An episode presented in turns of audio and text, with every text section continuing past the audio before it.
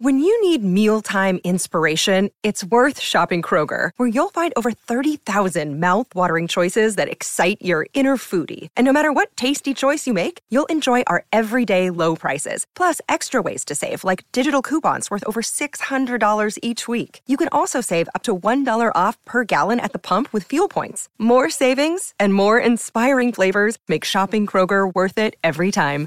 Kroger, fresh for everyone. Fuel restrictions apply. Another day is here, and you're ready for it. What to wear? Check. Breakfast, lunch, and dinner? Check. Planning for what's next and how to save for it?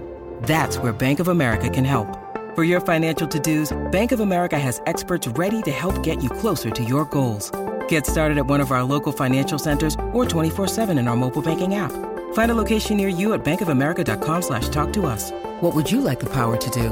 Mobile banking requires downloading the app and is only available for select devices. Message and data rates may apply. Bank of America and a member FDIC. With the Lucky Land slots, you can get lucky just about anywhere. This is your captain speaking. Uh, we've got clear runway and the weather's fine, but we're just going to circle up here a while and uh, get lucky. No, no, nothing like that. It's just these cash prizes add up quick. So I suggest you sit back, keep your tray table upright, and start getting lucky.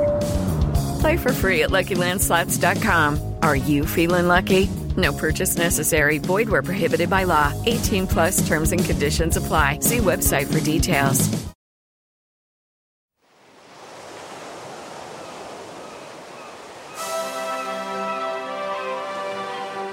Hello and welcome to Footballistically Arsenal. I am Boyd Hilton. Sidekick Josh is, I assume he's in his Soho House style um, office, but he's actually not on video at the moment, listeners. Just to let you into that little technical detail. Oh, there he is. There he is. Um, resplendent. Thanks, Josh. No problem, boys. Great to be here. Yeah, I'm currently joining off my phone, but I will I'll be on the computer imminently. A little bit of background mm. there of te- technical problems that we encountered yeah. as we started um, this podcast this week. And I saw you in real life yesterday, which was a treat. Yes. IRL. Um, yeah, we had a luscious brunch. I think we have to use the word brunch. Um, that kind of middle class frankly um, slightly wanky phrase, but there we are, and it was very nice. Well, there was we... there was debate whether it was brunch or lunch. Once it gets past, I don't know, twelve thirty. Yeah, I think you turned into a lunch with your um, French onion soup and. Yeah, well, that was it really. Just uh, yeah, French onion. I went for two starters, so French onion soup. I think Boyd though I was disappointed you didn't get snails, frankly, because all I've heard about is, how you know dominated by snails. No, Dom, Dom had snails. Dom, Dom, Dom you know, why didn't you have any? Why I never have, have snails. I, I, don't have snails. I can't eat snails. They're ridiculous. Anyway, hmm. before we what continue, about our guest? do you think our guest? Just, before you ask him, do you think our guest yeah. has ever eaten snails? Of course. Oh, this is a man of sophistication and um, pedigree. Uh, let's ask him. Welcome, uh, staunch uh, footballer the Arsenal guest, Alan Alger. Hi, Alan. How are we doing, guys? I, in, even though my surname should be pronounced Algier, and it does have obviously French I haven't ever uh, eaten snails. I don't think I would actually. Wow. No. Winkles, cockles, mussels, you know, uh, you know, all that oh, yeah. good working yeah. class London seafood, yeah. but never snails. Yeah, I don't even. I can't even eat those things. I don't really like those, um, like kind of uh, that consistency of food. Yeah, I reject that. Even, even though I am from Essex, of course. Um, so I should be. Anyway, enough of this utter indulgence. Um, we've got two games to talk about. The Liverpool. We've got two really annoying games to talk about. The Liverpool defeat, the Carabao Cup semi-final, the irritating nil-nil draw against Burnley yesterday. Lots to discuss um, transfers. Is anything going to happen? Um, what's going to happen with Aubameyang? Um, are we annoyed about the two two and a half week break we've got now before the next play another game? I am, etc. But let's start with Alan. Um, as is his wont on Twitter, always comes up with a good stat. And yesterday, Alan, you tweeted this 40th home Premier League game for Arteta today, 10th time we've failed to score, 20th time we've scored under two goals, less than two goals. Brackets, for context, Unai Emery's Arsenal failed to score at home just once during his reign. And uh, just just uh, another interesting stat, Orbinho um, tweeted today saying Arsenal failed to score in the last six hours and 59 minutes of football in all competitions. We're in a really weird period, aren't we, Alan? Because we had a bit of a we had a lovely performance, a fantastic performance, really, against City. We had a staunch defensive performance against Liverpool after we'd had a player sent off. But apart from that, it's been a bit it's been deeply mediocre. So what do you make of the whole situation we're in at the moment? I think you can explain those other two games along with the, the four game winning run. Um, you know, it, it does stand to reason that there's a saying that the most plausible explanation is probably the explanation. And the four games that we won on the trot in the Premier League, yes, you've got to beat who's in front of you. But, uh, you know, the last time I was on this pod, how confident was I that we would beat West Ham? Very, very confident, even though on paper it looked like one of our hardest games. And the reason I was confident is that we were playing them with half their defence out. The same way we played Southampton with half of their defence out, the same way we played Leeds with half their team out, and the same way we went to Norwich and played a depleted version of the Canaries. Now, those four wins, we had to obviously go and win those games, and we played well in those games, but we were given a, a, a big helping hand. To me, there was more evidence of progression in the, the, the City game that you mentioned yet. You know, we still did lose that game. And I bizarrely think that if we hadn't had a player sent off in that first leg against Liverpool, we'd have probably lost the game with 11 men. I know that doesn't seem to make sense, but I feel that our only option was obviously to defend quite staunchly, as you say, with the 10 men. And therefore, the most likely outcome was a either a low scoring Liverpool win or or us sneaking a nil nil draw. I do actually believe if, if Xhaka had stayed on the pitch, it, it, might have been quite different, and we'd have been more open. They might they might have beaten us. That's by the by because they did beat us eventually anyway. Um, now, you know what explanation can you put around being at home to the bottom team in the Premier League, a team that struggle to score goals, a team that struggle to be a threat, a team that don't need much organisation in your defensive ranks, particularly without the kind of player um, Wood, who's gone to who's gone to Newcastle, that could cause us could have caused us problems. Um, to me, it was just bizarre instruction to get the team to just slowly knock the ball about and look for gaps. There weren't going to be gaps because Sean Dyche prepared them to have all their men behind the ball and reduce the number of gaps. We didn't we didn't draw them onto us. You know, he was out. He was outmanaged yesterday with someone with far less resource, far far less resource than than than, than was at Arteta's disposal. And I don't I don't think there are many excuses you can give for it. And when you put it in in a broader context around those stats that are you know I found yesterday and tweeted, uh, I mean, I, had a bizarre reply to that saying you would say that. I was like, but they are the figures. You know, I haven't made them up. They are mm. the figures. Mm. I wanted to have a little look because it did seem to me that we failed to score a lot at home under Arteta. It did seem to me that we don't seem to have free flowing attacking play. And I did tweet coming out the ground, ground, and I definitely mean this, that the, the latter days of Wenger were at least more exciting in the way that we attacked and the way that we, you know, built up play. Um, and yeah, I don't know if they were that more exciting to be honest. That's, I, have, I would slightly. I mean, we. I, I, thought actually this this performance was redolent, very very reminiscent of late Wenger in that we had all the possession. We had seventy six percent possession, and absolutely no, you know, but it, very slow. I, I remember us playing very slowly and irritatingly under Wenger in the last few years. So, but you know, that's just that's just that's just one point. Carry on. Well, I, you know, I, I, I can't change those those figures. That they are the figures. Hmm. Um, yeah. He has uh, he has a fail to win rate now of of fifty two point five percent in all his Premier League games with us. You know, that's yeah. a huge extension of, of of Wenger's last 80 games, which where it was at 45. Emery's games where it was at 50. You know, we're up to 52 and a half games that we failed to win now.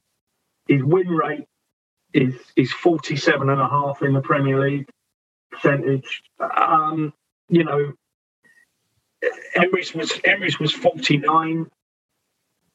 The loss rate has gone up to 31.25%. That's nearly a third of our Premier League games we're losing under mm. Arteta. Emery mm. managed to Emery managed to stop the you know the bad when the when Wenger's last 80 games it was 27.5% loss rate. Emery managed to to re- restrict that and got it down to 25.5%. So only a quarter of the games. And Arteta's extended it up to a third of the games. You know, I, I want to say, yeah, I love the way Saka has come on, Emil Smith Rowe, and I love the way the free flowing football pre Christmas got us four wins on the trot. But when you package it all up, you have to at least be concerned about it. You know, you. But then, and, and let's, just to, let's yeah. from the point that we always have to say, bizarrely always have to say, of course, we want any Arsenal manager to do well, whoever they are. So well, also, um, let's just let's let's just put mention some mitigating circumstances though. Not not our, our, first choice midfield, both our first choice midfield players absent due to suspensions.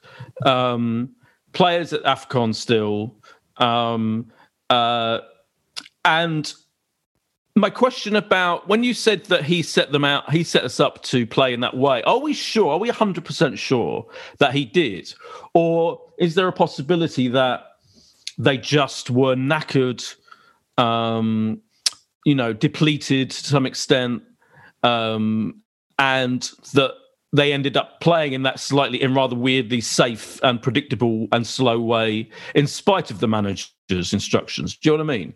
It's possible, I, isn't I, it? I don't it is possible, but I don't buy that. I don't buy that. Look, we've all got a good view in that stadium, apart from about the first four or five rows. Uh, look, anyone can tell you if if they've been to that game yesterday and sat anywhere other than the first five rows of the lower tier, that the build up w- was poor. It was it was so slow. It, the amount of times you could have stopped the action and seen two great forward passes, or at least wanted your forward players to make a run, and they didn't. Now, are they not making that run because they've been told not to make the run? Are they not making that run because they're tired? I mean, I don't buy that excuse either because although we're in a tough time with our squad at the moment in terms of absences, injuries, and other things like that, this is this is a side that had, you know, two and a half to nearly three days rest after the Liverpool game, which was a tough game. But you're playing against the side that haven't played for a long time and should be a little disjointed themselves. They've just had one of their best players sold from under their feet. And yet there was still not any of that kind of urgency in the first half an hour to say, we might tire towards the end because of our squad situation, but let's go and give it a go. You know, these are professional athletes. And to me, there was none of that at all. There was no bursting forward. The amount of times that I know Ben White was playing out of position, the amount of times he picked the ball up at right back and he looked diagonal, and the only ball that was on most of the time was Tierney on the other side. And I know we do like to switch it up, but Lacazette didn't make runs through, Saka didn't make runs through in front of him, Odegaard didn't make runs through.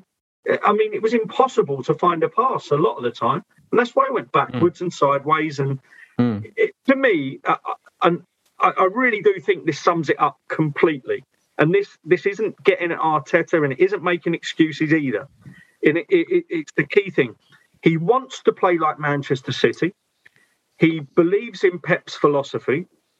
He hasn't got the players to do it. When Manchester City do it, they find about three attacks, three to four attacks every 10 minutes. We only find about one every 20. And theirs are more efficient because they've got more money and they've got better players executing those attacks. Yeah. So in reality, you're looking at the most watered down, poor version of the way City play football with worse players and fewer chances. So you're going to get more Josh, outcomes like that. Yeah. Josh, do you agree? Well, I, I, I, thought I was upset by yesterday um, a little bit, but I now uh, might retract that, and I don't feel anywhere near quite as uh, as uh, as negative, if that's the right word, as, as Alan did, and you know, he's obviously got statistics to back it up. I think we we have to, um, you know, be be realistic that there has been very little room to change up this team for for a while now. Certainly since the start of Afcon, these players are having to simply go again. There, there is no opportunity to, to give them a break. And it felt a bit like yesterday that unless Saka could find a real moment of quality, and he so nearly did, he cut in and hit one wide. And it, looking back at it, we, we actually had more chances than, than maybe I thought being, being at the game when watching it back. I think, I think we had five shots on target. We had 12 corners against a Burnley team that gives credit. They were incredibly disciplined and they made it hard. It was never going to be a 3 4 nil yesterday unless we got a really early goal. I think it was always going to be quite difficult. And you look at that chance that Lacazette got, and nine times out of 10, you assume or hope that he scores that. And I don't think we were that far off winning winning one 0 yesterday. It was incredibly frustrating. I don't think we ever really felt like we were going to concede a goal and we should, you know, okay, Burnley bottom of the league. But Josh, but it wasn't a total disaster yesterday, Alan. It wasn't horrendous. It, it was, it was, and you summed it up yourself. You summed it up yourself. You said it was only when I read back how many shots we had that I thought, oh, actually, uh, maybe, you know, misremembered how how badly we played, and that's because 15 of those shots were off target, and at least two of the on-target shots were actually just trickled into into Pope's hands. We we didn't create anything other than one very very good chance that Lacazette was was obviously put off by the defender and didn't and didn't strike. The the, the quality of chances. There was the corner. Was no, there was the corner. That was a really good yeah, corner, wasn't it? In the first when, half when, um, as well, Saka laid it back. Emil Smith uh, Rowe the save from Emil Smith Rowe from the corner was, was brilliant. There's no, there's no, other words for it. It was poor. It was poor, and I'm somewhere. we know I'm somewhere it between. Was. It was disappointing. All right, I agree. It was disappointing. It was. I, am I'm, I'm slightly halfway between it. I, I think. I do think. I don't think you can ignore the mitigating circumstances, and, and I also think that. Um, I think that the managers made mistakes as well. You know, just to. I mean, I would say this, which is that he could. He he. Um, a couple of just queries. You know, he brought in Holding, put White as fullback, um, and you know, because because you know that's fine with sure. But he could have played Callum Chambers, couldn't he, as fullback? I, mean, I know, I know, um, I know. Alan is his biggest fan, but that was a possibility, which might have been less less disruptive. Just to stick with, you know, because Ben White does make forward a lot of forward runs from when he's playing at centre back, and he wasn't, he didn't look great in that fullback role, I didn't think. And then um, the tactics, as you say, as as Alan mentions, and I'm kind of like, I think, I th- you know, it's definitely, it's definitely, there was definitely something weird about the way we were playing, and it, and I think the manager has to take, take some responsibility. And also, one of his legendary substitutions, I thought the substitution when he took Emil Smith Rowe off after about 75 minutes, when we desperately needed a goal, we were kind of working ourselves up into a little bit of a head of steam. You know, he had a brilliant run um, as well, Emil Smith Rowe, uh, at, some, at one point. And you know, I think he had a much better second half than the first half. Was one of our bright, bright, one of our few bright lights, along with Martinelli. And he took him off, and he brought on Eddie Nketiah. And I just thought, and and it was like such a deflating moment. I just think I was amazed to bring Lacazette off, who's you know always looks exhausted after after you know that that amount of time, or you know, or even a defender. You know, just at this point, we desperately needed to go. We desperately needed to win. Burnley weren't offering anything. You know, I thought that was an absolutely terrible substitution and one of many very bad substitutions that he has at these key moments. Um, Josh. But boy, I, I, agree. It was one of the strangest noises at the Emirates. The reaction to that substitution, because I think there was a thing that, of course, you're nil nil with Burnley, Burnley at bottom of the table. You want the manager to change something, but I mean, we mentioned this. Firstly, older hands up. Hadn't heard of a couple of players on on the bench, um, and attacking wise, there was very little option. Like the, the option was Eddie, and that shows quite you know how how threadbare the the squad has become. And you know, in a normal rewind three months, it was Aubameyang.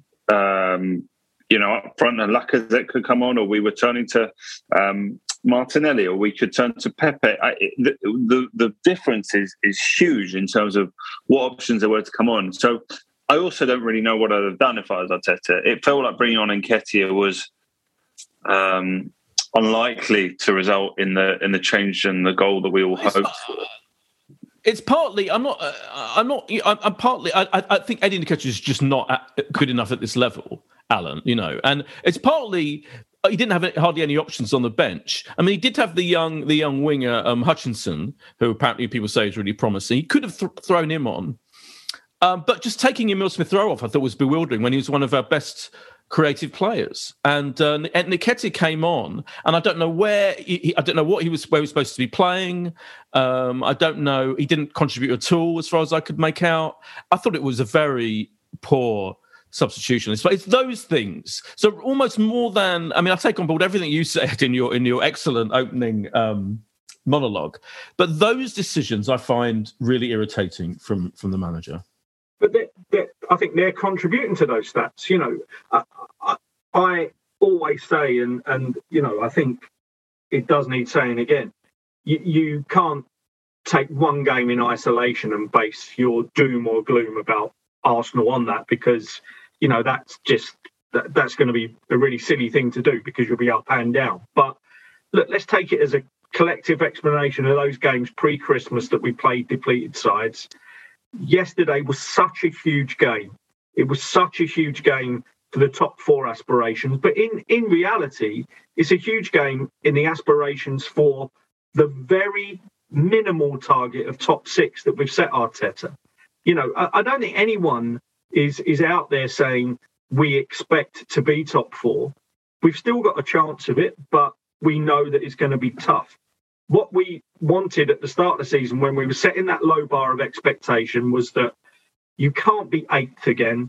You know, you've got a squad and a spend that suggests you should definitely be getting this side six.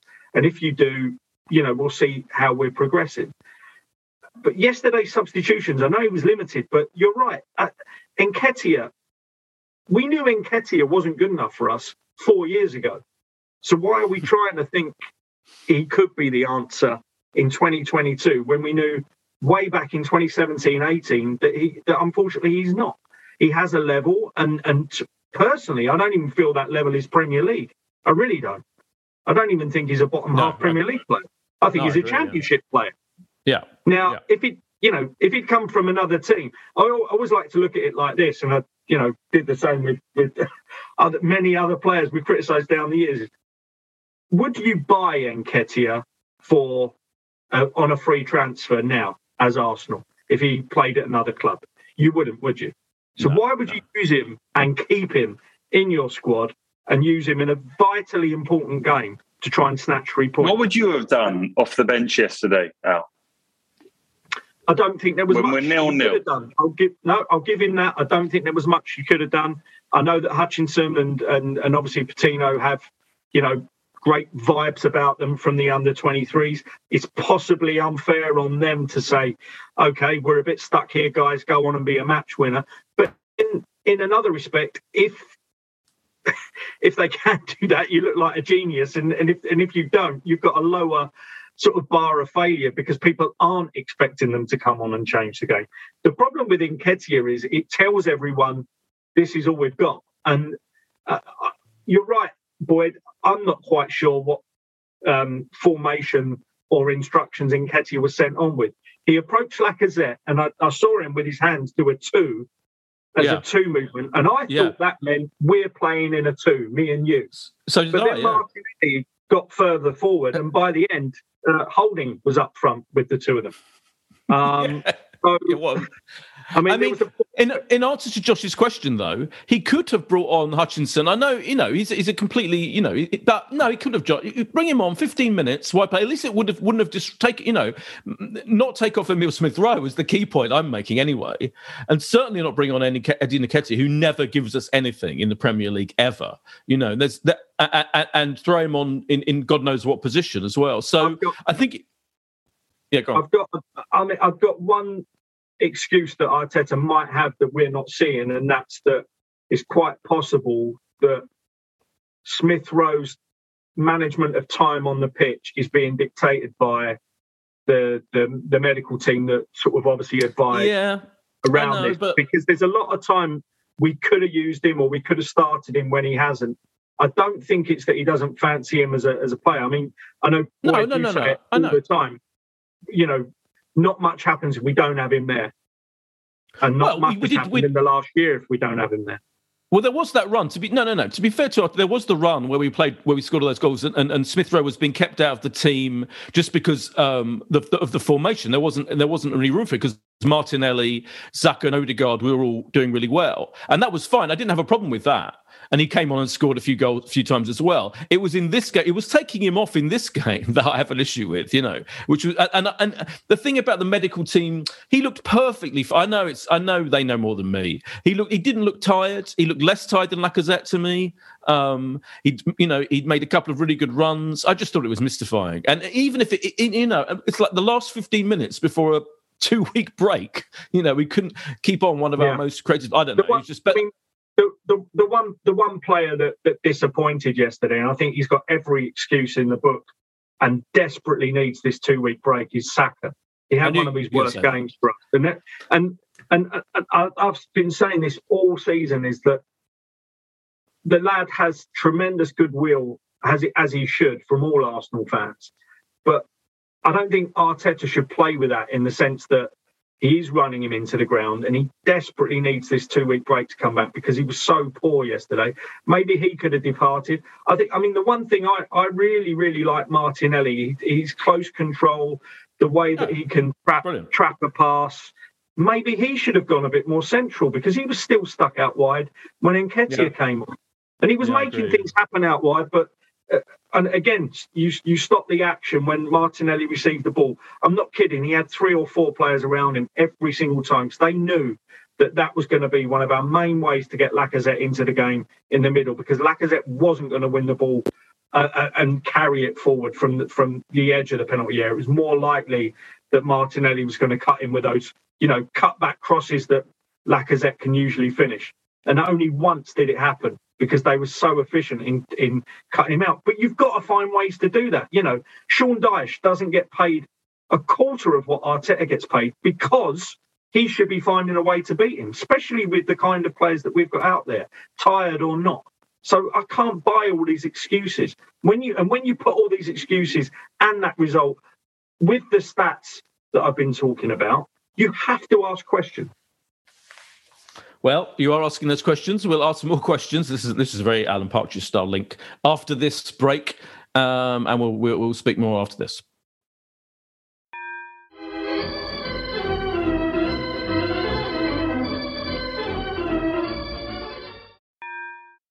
And we're back from the break. Um, I, I, I, take just read Saka a second. I, I, I don't. I mean, by his standards, you know, it wasn't. It wasn't the best. I still think he's. You know, he still played. Uh, he still created loads of opportunities. Made loads of runs. Took. There was one. I remember there was one run he took on their defender and sped past him, and you know. Uh, did really well a couple of times. I mean, it's even in even in his worst games, Saka, it's still worth playing him, I think. And I know I know the phrase running into the ground. I, am kind I'm slightly less of the opinion like that we should be that he should have you know arrested him. I mean, you know, if, if he could have arrested him yesterday, for example, and played, I don't know, played um Hutchinson, there would have been an outcry, wouldn't there? People would have been, you know, you have lost it, you're insane. There's a two week break coming up. It's just one of those players, isn't he, Saka, who he's so good. He's so he, he kind of every time he's on the ball, it's the possibility of something happening that, and he very rarely loses the gives the ball, ball away. That I kind of almost don't blame Arteta for playing him every single bloody time. You know, I, I, think it's kind of, I think it's just understandable. And again, if the if the medical staff, you're talking about the medical staff was saying, telling him that Emil Smith had to come off after 75 minutes, then presumably the medical staff was saying Saka's all right to play 90 minutes every single game of the season, pretty much.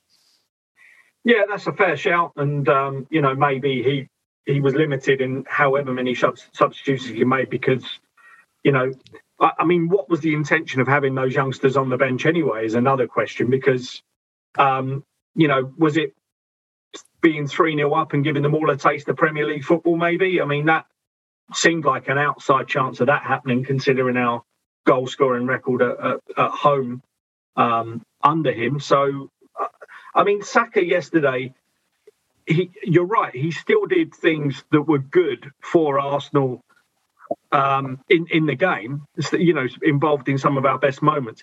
But by the high standards he set, that was one of sure. you know one of his worst oh, games, and you do need him to yeah. perform. And I think that, that the excuse he has is obviously the you know the amount of times he's played. Um, if he was going to have a rest, I didn't mean yesterday. I meant much earlier in the season, right. so that he'd right. be sort of fresher now. But now, now he's got the opportunity to do so.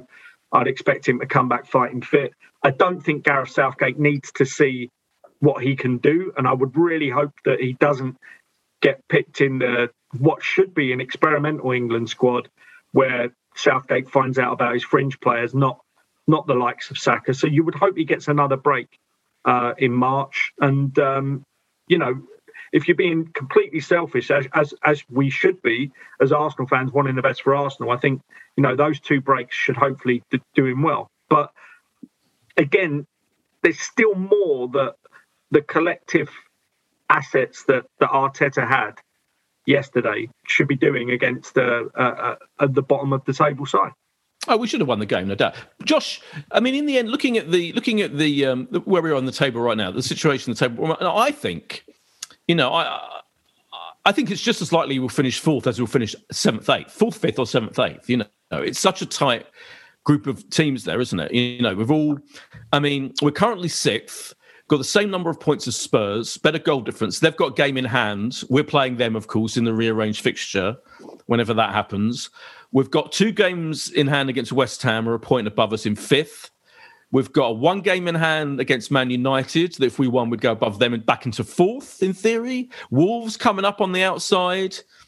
Um, a couple of points less than us, same amount of games. It's just really tight, isn't it? I mean, I, I just my worry is though because I I tweeted this saying, you know, pessimistically saying, you know, we're back down to sixth, seventh. You know, we could finish the same place as last season. And what happens then? And a lot of people had to go. Some people had to go at me saying, "Well, this is before the Burnley game, by the way. This is like, well, we're going to beat Burnley. We've got an easy run of games coming up, apart from the Spurs. You know, it'll all be fine in the end." But my, I think that Burnley defeat, sorry, the Burnley um, draw. draw felt like a defeat. Sorry, the draw. I think that is a is a very strong reminder that we are not the team you can rely on to win those games that we should easily be winning in, in, in theory. And Arteta isn't the manager we can rely on to not make cock ups like, you know, I think that substitution, like I would say, bring on Partey in the Liverpool game when he flew back and had like, apparently had planes, trains, and automobiles, like his own solo version of it to get back from the AFCON. And he played him, he brought him on, got booked and sent off within like 10, 5, 10 minutes. That was a crazy decision, I think. Um, and I worry that you know we're going to. I worry that we're going to finish seventh, eighth. Is my worry. But equally, what? what no.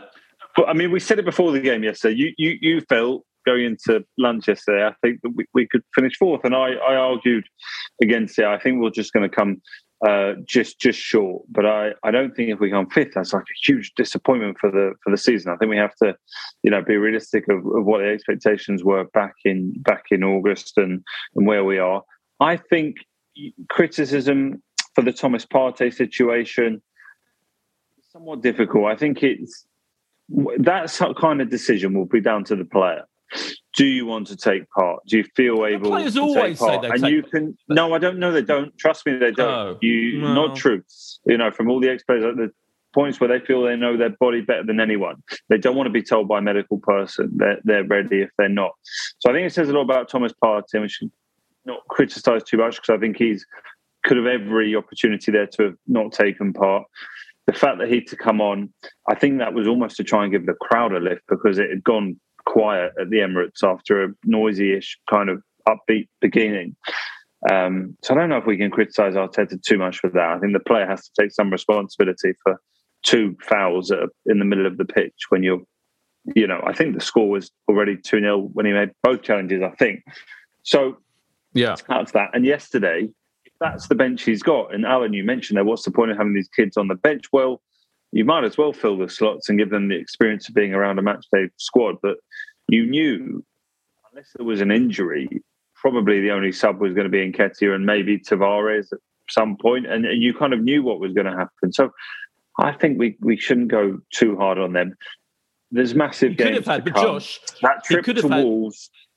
Sorry, just a one quick point. He could have had Ainsley Maitland-Niles and Balogun on the bench if they hadn't have loaned them out weirdly well, early. know Balogun would have. Well, you, you have to wonder that you know Maitland-Niles obviously was extremely keen to, to to get out of the to get out of the club and when certain care. deals wait, can happen maybe Roma would have taken someone else and I, I, don't know those deals aren't as, as, straightforward I think you know if he had to get out of the club at that time then he had to get out of the club obviously he would have got some game time in the last couple of weeks that goes for absolute certain um, and as much as Alan started the focus on Arsenal's you know lack of goals and it's been a a, a, crap month for goals, hasn't it? I mean, we we literally scored one against Man City in, in, in five games, and that is so far off being good enough. But we we come back, and uh, you know, we that that trip to Wolves because they're the informed team in this in this part of the table is yep. huge, and I think I feel a lot more direction of, of what we're going to do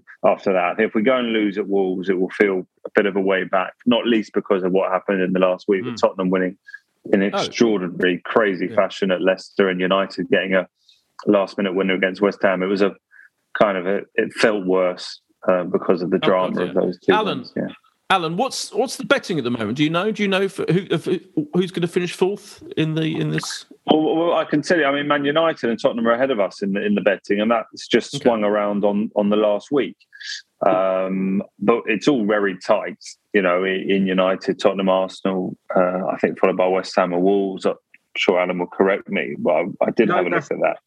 That. That's exactly the right order. Um, Tottenham obviously drifted a little bit after yesterday, but they it wasn't a game that they were in for the expect, expectation of, of getting three points at uh, Stamford Bridge anyway.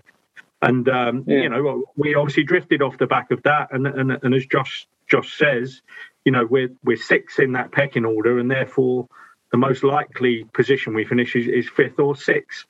And again, I mean, I, I still would go back to saying that if at the end of the season we do achieve top six and it looks as though there has been a bit of progress in uh, when when you when you look at those stats and those stats improve and and there's at least a glimmer of hope and you can't explain things away like you know that four game winning run against really poor sides and there's a there's a glimmer of hope against the better sides. Um, then then I think it still will be an okay season I think it will be progress and I think you know there were lots of rumors about Arteta being being offered an extension last week ahead of the Burnley game but after the Liverpool game as a bit of a, a fillip to the fans but in in, in reality I, think that's a really stupid decision from whoever's making decisions at Arsenal at the moment. And, uh, you know, we do feel that maybe someone hasn't been making good decisions for a long, long time there. And that sort of, it heaped lots of pressure on Arteta yesterday saying that, you know, that deal, that deal was on the table for him. Let's just get it done. Let's let's assess at the end of the season. No one's rushing you into a decision. If you're the Arsenal board, no one's rushing you into a decision to retain Arteta the, the, the you know the, the media stories are saying just in case City want him. Well, look, if City oh. want him, it's because he's done well here, and therefore we'd have improved to the extent we're in we're in the top four, and we'll be happy anyway. But I don't believe I, for I a minute the City wants him anyway. Yeah, I can't imagine that they do at the moment. I mean, it wouldn't take him tomorrow.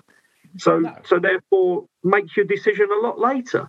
Um, I don't think worry. you did him any favours yeah. either. No, my worry generally about the um, the league position and, and the performances generally is that I worry that the more all of the way more um, uh, experienced managers of the teams surrounding us um, are going to make the difference. You know, because I think we're all kind of much of a muchness, aren't we? I mean, on paper you might think. I mean, our best team is probably I. You know, I think it's probably better than Tottenham's best team. You know, at the moment, and um, and better than West Ham's. But it's a case of, you know, are those players going to be fit? Are they not going to get sent off all the time? Um, Man United, I, I, don't know. I just I can see I can see it all. I can see it ending in slight disappointment because I am actually a pessimistic person. But I do think in this situation, Arteta's lack of experience is a is a worry.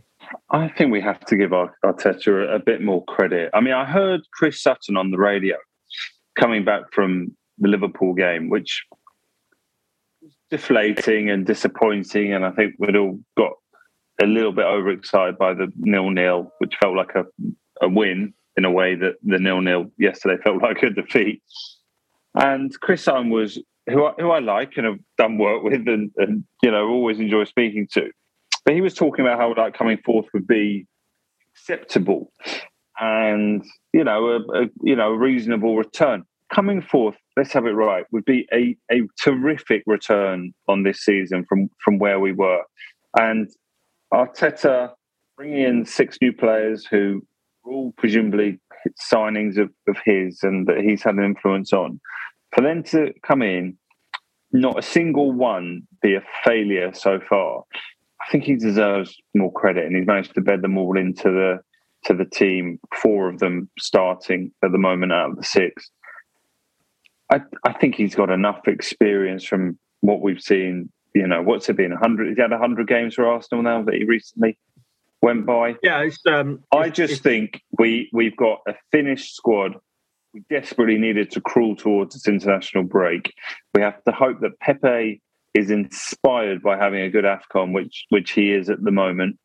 Um, I love the idea that they can sort out with Aubameyang, but I, I don't see it happening. That we get Partey back, that Xhaka's back, Tomiyasu's back, and suddenly we just have a few options again off, off a bench in the way that we don't. I really don't think it's quite as, as doom and gloom um, as it might feel after the nil nil yesterday. I think we still can take huge inspiration from that game against City and the way we went toe to toe with what Alan rightly described as a much more expensive, better version of what Arsenal are at the moment. And let's just see. I think we can, if we can go to Wolves, put in a performance, avoid defeat, come back to home games against Brentford and Watford, suddenly in three games' time, everything might feel sort of a lot more rosy mm. again. It might. I'm just not. Might. I'm Alan, not going to get down. Sure. Good, good, yeah. Alan Pepe is having a good Afcon, as, as Josh says, your favourite, um, Mr. Technique. Um, it would be good to have him back, wouldn't it, as an option? You know, a, a, a, a decent option. And I have to ask about Aubameyang. I mean, I this is my feeling about Aubameyang, right? And I've, I've, I've said it a few times, but I'm going to say it again. I think we it's like an act of self harm for me, for, for Arsenal as a club, to ostracize a player for, you know, whatever for whatever reason for this long. And um, you know, if, if, we if we send him out to I don't know Saudi Arabia or whatever, then fine, and get his wages paid for, fine. And if we bring a striker in, great, a new striker, a good new striker in, great. But if we don't bring a new striker in, um, one of the ones that we've been linked with, and it's looking, it seems to be looking less likely as the days go by. There haven't been any updates on Vlahovic, for example. Then we've got to reintegrate him back into the squad, haven't we? We've got, I mean, you, you, you know, to not have Aubameyang on the bench instead of Nketiah, for example, would be ridiculous. He's still, he's still a world class player. I know he was like, you know, he hasn't had a great season, but I just think it's, it would be bizarre to to keep him out of the squad um, when we come back from this this break. What do you think? Am I am I am I being um, delusional? No, not at all. But uh, I mean, do we know the extent as to which he's fallen out with Arteta and the club? Is it repairable? And if it is, then you know, regardless of whether Arteta's got him out there and thinking, I, you know, particularly like this guy or what he's done, and I wanted to keep some level of discipline up.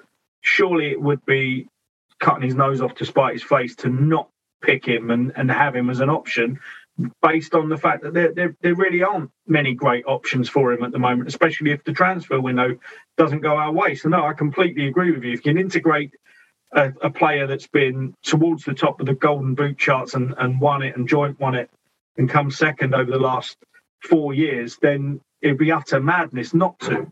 I think what's happened with, with Pepe at AFCON I mean, I, I think some of the games I think he's found his level. Other games, you know, the Premier League is a lot harder, I would say, than than that uh, international tournament.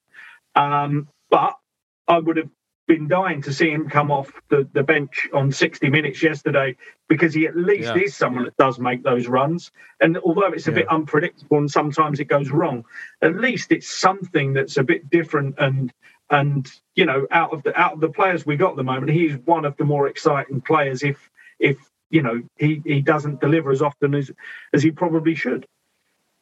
Josh, did, did you see the comments from our former striker on this today? No. Adebayor weighing in on the uh, Adebayor. yes, uh, in an interview that he uh, he gave to I think I Turkish think, TV. I think he spectacularly misses the point, Josh, because you know he's he's not forgiven by Arsenal fans because of the, the, the way that he moved from the club and the way that he disrespected well, the club. Well, he, he he jumped in on a bit of that today as well. Um, I know Adebayor. Um, I think he, he basically says that. Well, he, I'm I'm paraphrasing, but a little bit of like you know Wenger stitched him up by effectively uh, saying that he, he had to leave because Man City had put in a huge bid and so he wasn't he wasn't really wanted. But then telling the press that um, Adebayor had had gone for the money. Here are the quotes. He Adebayor said. Um, well, he starts talking about Mourinho. Mourinho is one of the managers I love and will always love. He is one of the most honest managers I've met in my career, which is crazy because most of the managers are all kind of fake. As an example, I had a meeting with Arsene Wenger in his office when he told me I had to leave because he didn't see my future anymore in Arsenal. So I didn't have any other choice than joining Man City. Well, I was very happy to join. And the next day, when I joined Man City, I saw him. I saw him, Wenger, doing a press conference in London, saying that I wanted to leave because the money was big and everything. And since that day, this that is where the hate for Arsenal came from. Um, and then he talked about Aubameyang, and he said, um, "I would be surprised to see a return. He's a great player. We'll see how it ends up." But having been stripped of the captaincy, there's rarely a way back. So the sooner Arsenal can agree a transfer, whether it's loan or permanent, the better. Aubameyang is still a great player, so this could be a chance to get another big move off the back of this, and also a chance for Arsenal to make some money out of a transfer, which rarely happens. As I mentioned previously, I think Newcastle could be a great move for Aubameyang. Yes, they're currently struggling in the league, but considering there are funds available to prop up the team, it could be a wise move for him.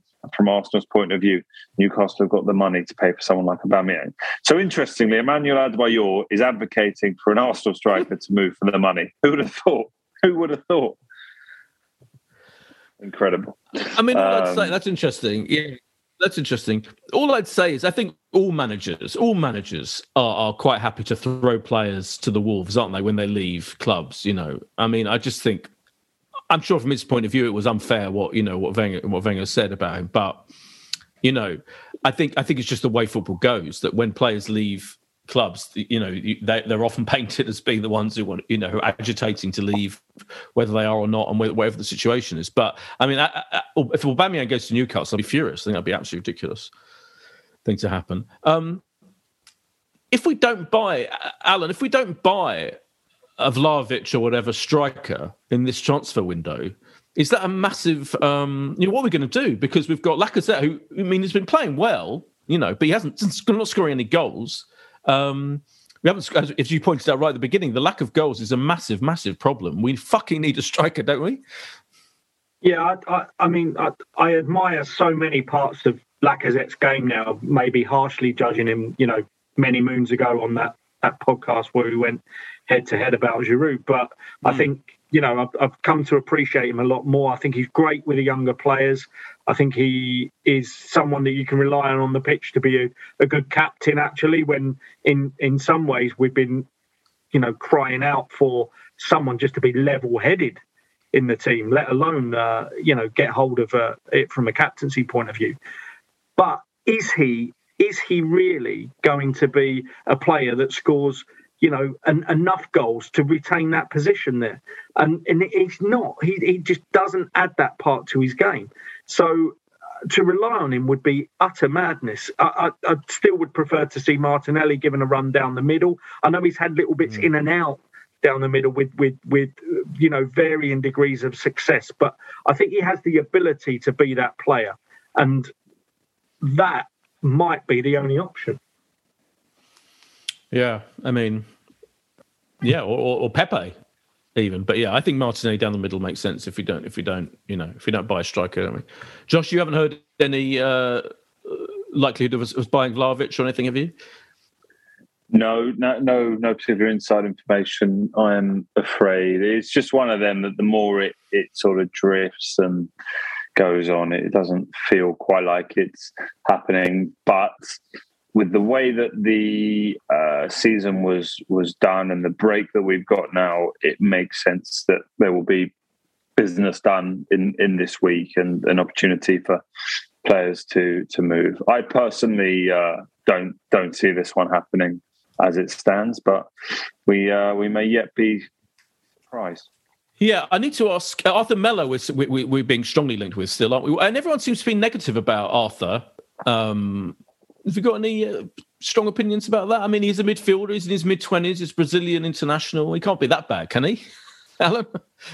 I do not know enough about him to comment. Mm. I really don't. Okay. I mean, I've Fair seen enough. I've seen a few, you know, those YouTube comp- compilations where they make him look one of the best players in the world. But you can do that with a lot of players. But um, I did see, I did see that he'd been dropped um, uh, from the squad a few weeks ago because of um, because of being late, because of his tardiness coming to training, which would be incredibly ironic considering what we're doing with Aubameyang. If we then sign a player who's had issues with being late and was actually dropped from the squad, but there we are. Nevertheless, we I mean we also need a midfielder, don't we? I mean it's I mean we've known for months that we need a mid somewhat strengthened midfielder. We do.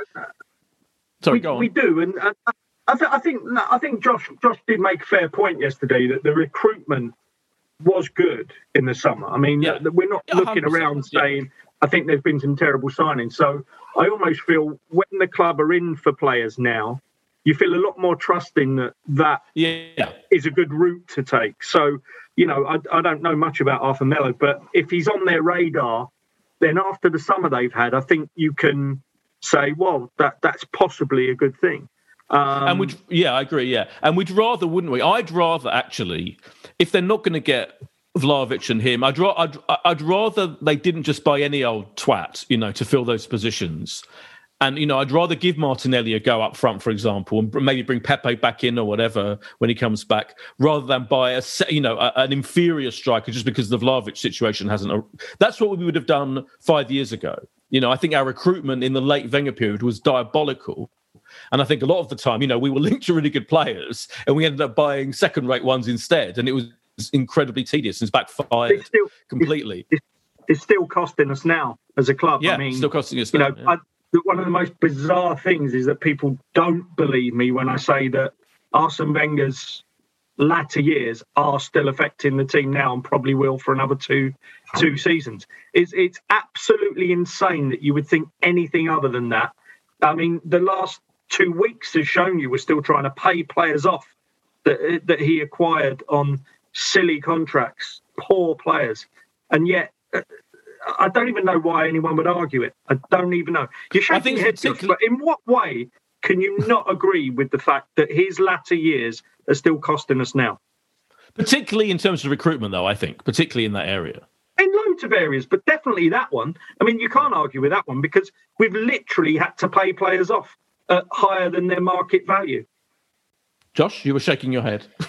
Well, I mean, I feel like we, we, we are going over old ground, possibly New ground. in the, uh, in, in the Wenger situation. Look, were players that um, were signed in, in, in, those last couple of years who have not gone on to be a success?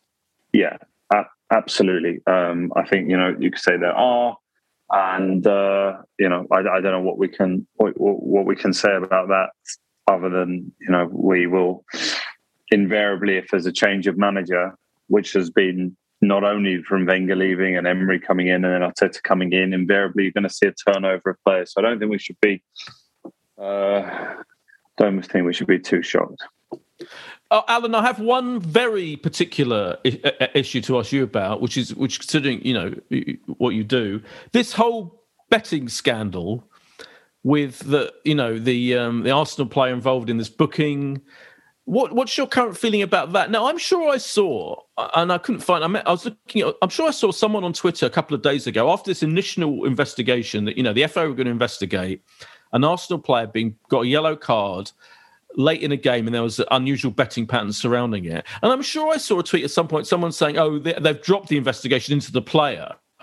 Um, but I think, but but then a couple of days ago, Athletic did a big feature on it, saying they're still investigating. Well, a, what do you make of the that whole bizarre story?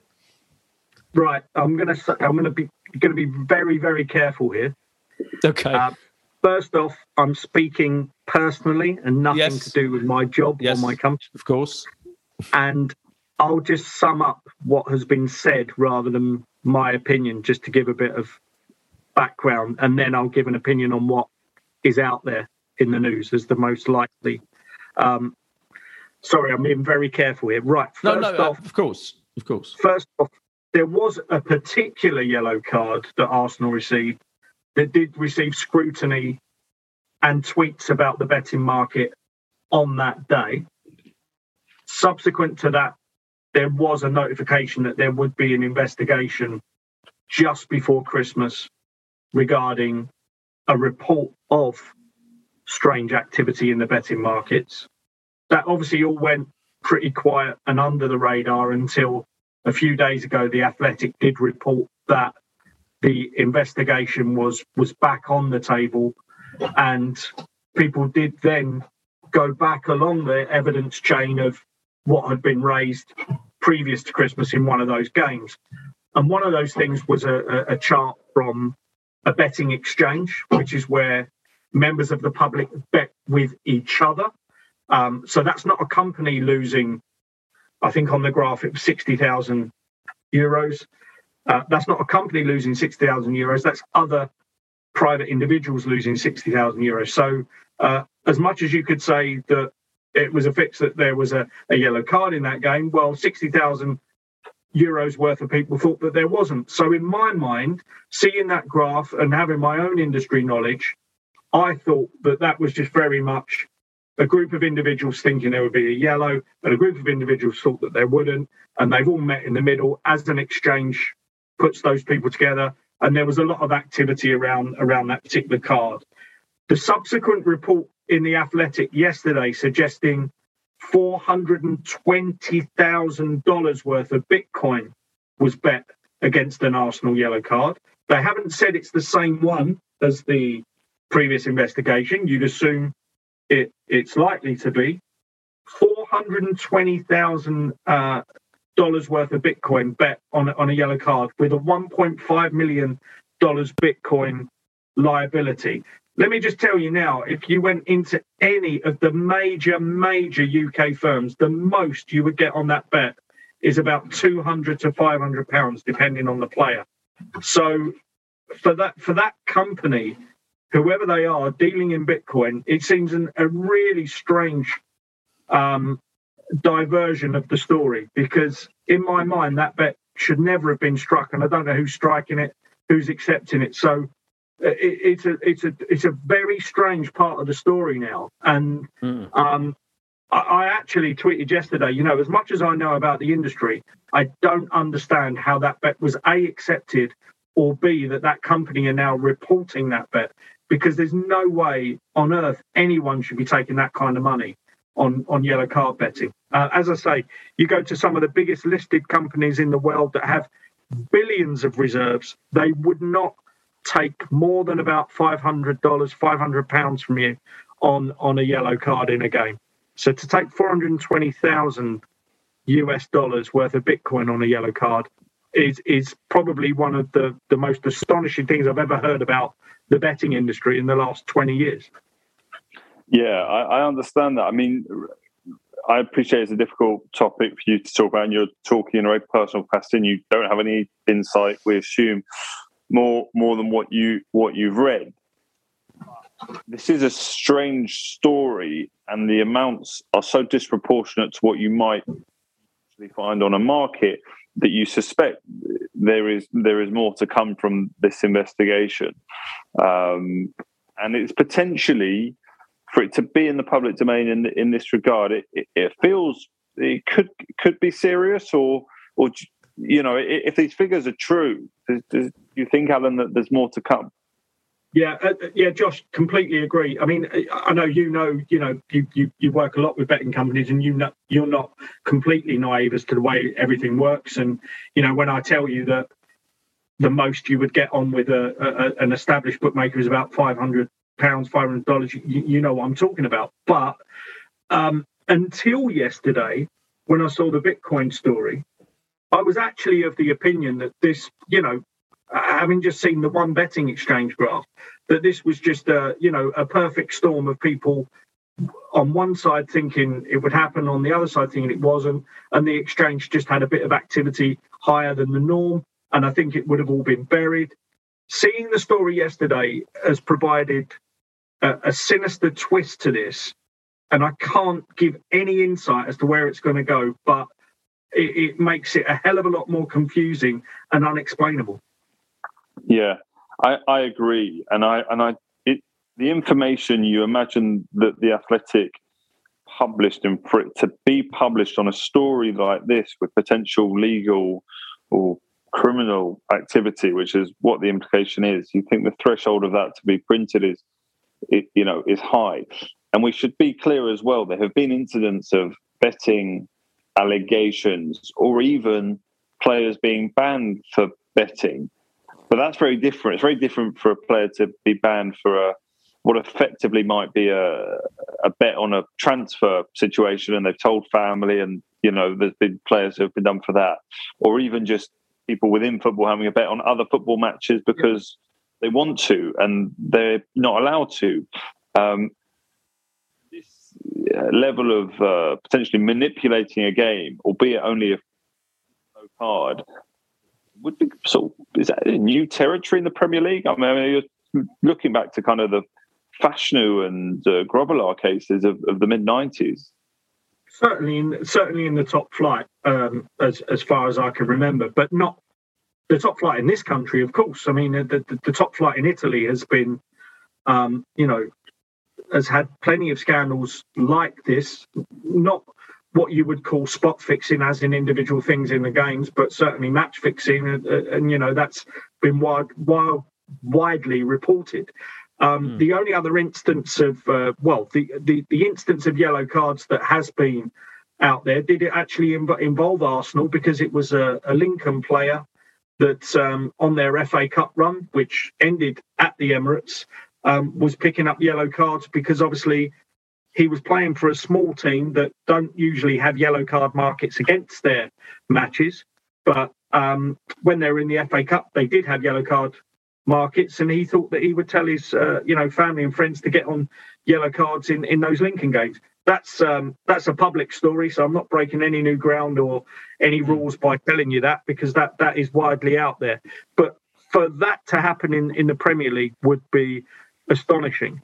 The only other thing I'll very quickly say is that having been involved in this with football authorities before, sometimes you get a situation where because the people that are looking into it, and I assume this would be the Premier League and FA in this instance before it becomes any kind of legal case.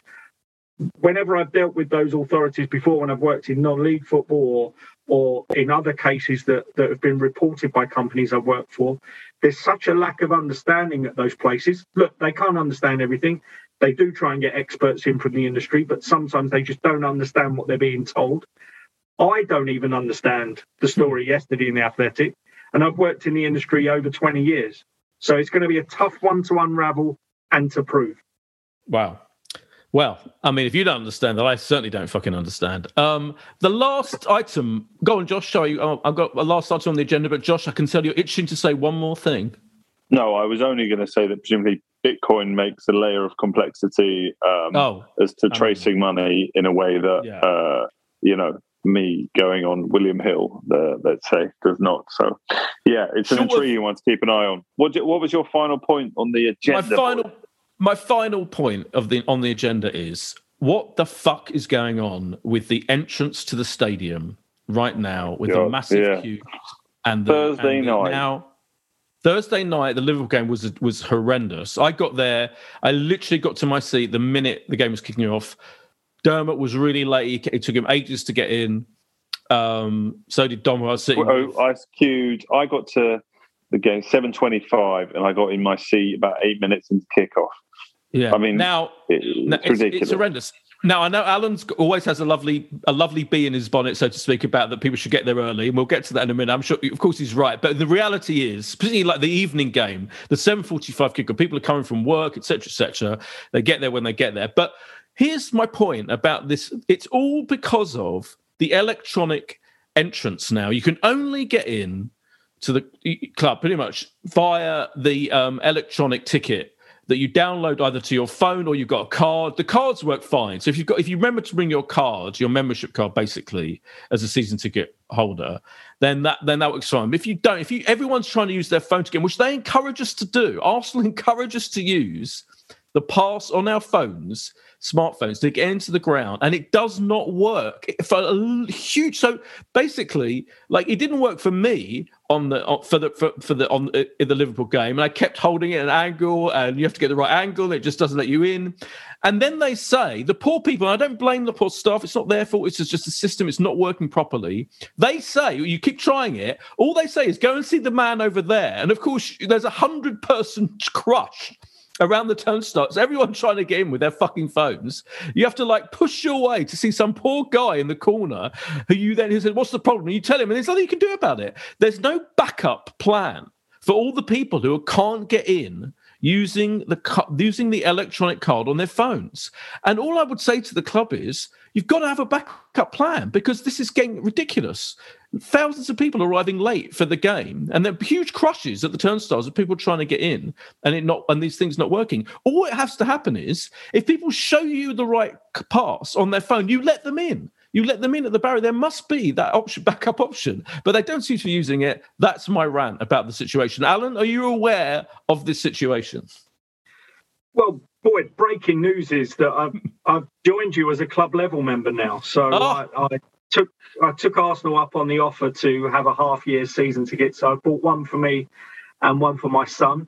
We had famous, well, not as famous as Dermot, but we were ent- we were entertaining Liam Gallagher's girlfriend on uh, for the wow. Liverpool game. She's a big Arsenal fan. It's just been her 40th birthday recently. She was there with her twin, and we were uh, entertaining her. Um, we got into the ground quite early for that reason because we had a few drinks. Uh, so we didn't see any of this happen. But um, I've noticed it a couple of times now, and it is people either unsure of what they're doing when they go through those barriers, coupled with the fact that the technology isn't working. Someone said to me, and I'm not sure whether this is true, but it, your your phone picks up the ticket, but it still needs to pick up a signal that it sends to the gate. And if there's lots of people all trying to do that, and you're not getting a phone signal, then it won't pick up that final key wow. signal to get through wow. the gate. Which is so therefore you should just always bring your card with you because I feel that that could happen many, many more times. I wanted to say yeah. we're talking about fan behaviour, and Tim Stillman always says, you know, Tim's great. I don't think he's ever had a wrong opinion on Arsenal. He always says never ever police other people's support. But yeah, I'm going to say, are you going to? how can it be how can it be that yesterday, with 10 minutes to go, there were people leaving the ground? No, I know, I know, I know. Where else have you got to be at 4 p.m. on a Sunday? I agree, I agree. To not agree. see what could be a glorious winner. I mean, they made the right call in the end, but uh, on what planet can you be dragging your kid? And, and, and in club level, there was like a family where I'm sure the kid with the, the they had two kids, uh, a boy and a girl. The, the girl was a bit younger, but the boy was about eight or nine. And I'm sure he was saying to his parents, "It's still going on. The match is still going on. Can we stay?" I'm almost certain that's what was going on. But they were sort of dragging him up the step, and I was thinking that is just beyond belief. You know, stay and support the team. That is ridiculous. We had a, we stayed right to the bitter end. We had a lovely drink with some um, AST, uh, Arsenal Supporters Trust people. Actually, I should mention them who were, who were very interested. After in the game. After the game, yeah, after the game, we let the we let the um, we let the crowd flood out. But Josh, it is ridiculous. And uh, by the way, uh, one thing we should also uh, keep things. I think keep reminding things we should mention. There was booing, wasn't there, after the game yesterday? Quite loud booing, which I thought was. I, I didn't I mean, hear this. Uh, there was, it. yeah. It was audible. It was it was clearly audible. And um, I I had I like misguided to the end so that I would be straight out. So I saw the bitter end and sort of slipped away. It wasn't really. I was like murmurs of discontent. There wasn't really booing from where I was, um, to be honest. But I just think it, it was so disappointing. But we, have said it already.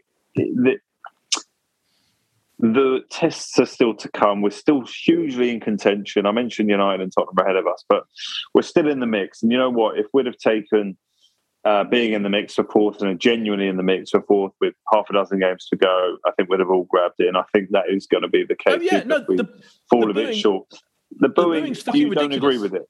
Yeah, the no, booings. I, I, didn't hear any booing, so I can't say it's ridiculous. People say, but I've taken my card every game in answer to your previous uh, topic, and I'm, but it's still crazy, crazy queues. But crazy yeah. Queues. Anyway, I, I, feel like the odd one out now. No club level. What have we got to predict? Yep.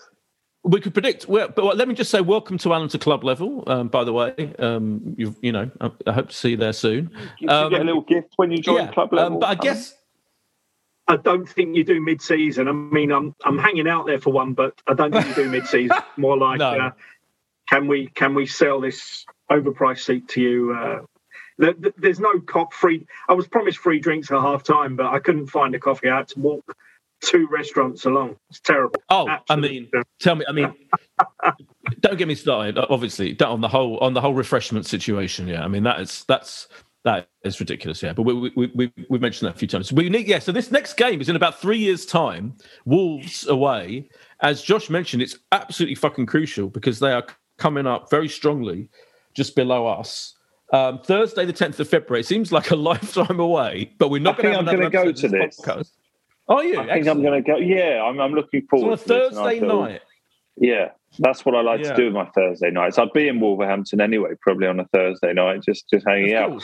Um, I yeah, I, I I don't know. I mean, they are so in form. I mean, they are. I don't know what their odds are of the top six. I can uh, sorry, the top four even. What they now forty to one, but I assume they were probably had a zero on that. Um, uh, you know, a, a, month back. So um, I I think we'll draw this game, and uh, yeah, one all, boys, one all. But I think that's also okay given the form they're in. And uh, if we yeah. can follow that up with two home wins, I think I'll take it.